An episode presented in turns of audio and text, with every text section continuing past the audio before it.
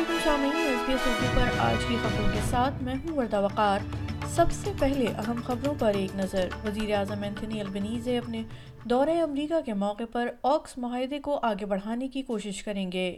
ایک نئی app Australian باشندوں کو اپنے گھروں کو بش فائر سے زیادہ محفوظ بنانے میں مدد دے گی امدادی کارکنان غزہ میں مزید امدادی ٹرکوں کے داخلے پر زور دے رہے ہیں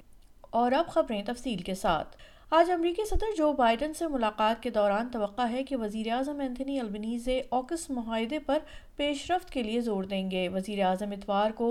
امریکہ کے چار روزہ سرکاری دورے کے لیے واشنگٹن روانہ ہوئے ہیں جو دو ہزار بائیس میں جناب البنیزے کی انتخابی کامیابی کے بعد دونوں رہنماؤں کے درمیان نمی ملاقات ہے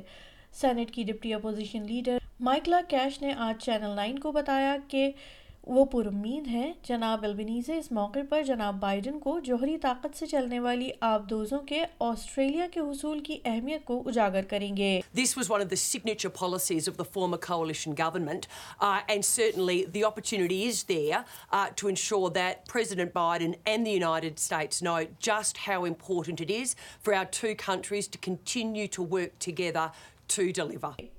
ادھر امدادی کارکنان خوراک پانی اور ادویات کی فوری قلت کو دور کرنے کے لیے مزید امدادی ٹرکوں کو غزہ میں داخل ہونے کی اجازت دینے کا مطالبہ کر رہے ہیں اقوام متحدہ کے سیکرٹری جنرل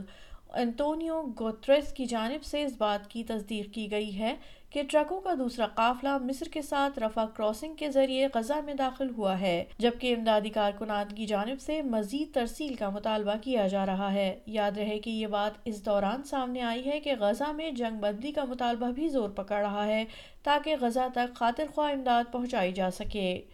جہاں حماس کی وزارت صحت کا کہنا ہے کہ اسرائیلی فضائی حملوں کے بعد سے کم از کم چار ہزار چھ سو افراد ہلاک اور چودہ ہزار سے زائد زخمی ہو چکے ہیں ڈاکٹرز ود بارڈرز کے مشن کے سربراہ لیو کونس کا کہنا ہے کہ درد کش ادویات سمیت طبی سامان کی فراہمی بہت کم ہے جبکہ اس علاقے میں تقریباً ستر فیصد بنیادی صحت کی دیکھ بھال کے کلینک بند ہو گئے ہیں It's a drop in the ocean. And the only positive things to this is just at the border have for شائمارٹ from the supply is almost nothing. nothing I'm, I'm, I'm sorry to to say this, but it's, it's, it's compared the needs. ادھر وزیر خارجہ گلوگر کا کہنا ہے کہ جہاں Australia میں نئے تارکین وطن خاندانوں کی مدد کرنا ضروری ہے وہیں حکومت کو وفاقی بجٹ میں عدم توازن پیدا نہ کرنے کا خیال بھی رکھنا ہے یہ بات ایسے وقت میں سامنے آئی ہے جب خواتین کی اقتصادی مساوات ٹاسک فورس آج یعنی تیئیس اکتوبر کو اپنی حکمی رپورٹ سونپنے کی تیاری کر رہی ہے جو آسٹریلیا میں اقتصادی صنفی عدم مساوات کو کم کرنے کے دس سالہ منصوبے کے حصے کے طور پر سات سفارشات پیش کرتی ہے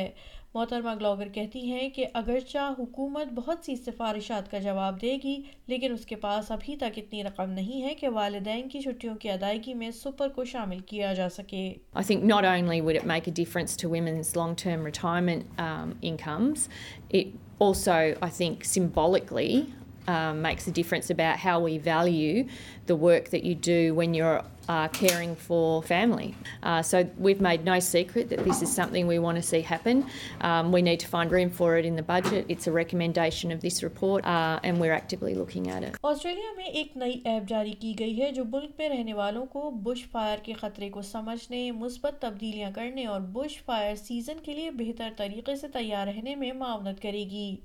بش فائر ریزیلنس ایپ ایک انفرادی عمارت کو بش فائر کے خطرے کا اندازہ کرنے والا دنیا کا پہلا ٹول ہے اور اسے دو ہزار انیس میں بلیک سمر بش فائر کے جواب میں وفاقی حکومت کی فنڈنگ سے تیار کیا گیا ہے سامعین آپ سن رہے تھے ایس بی ایس اردو پر آج کی خبریں اور میں ہوں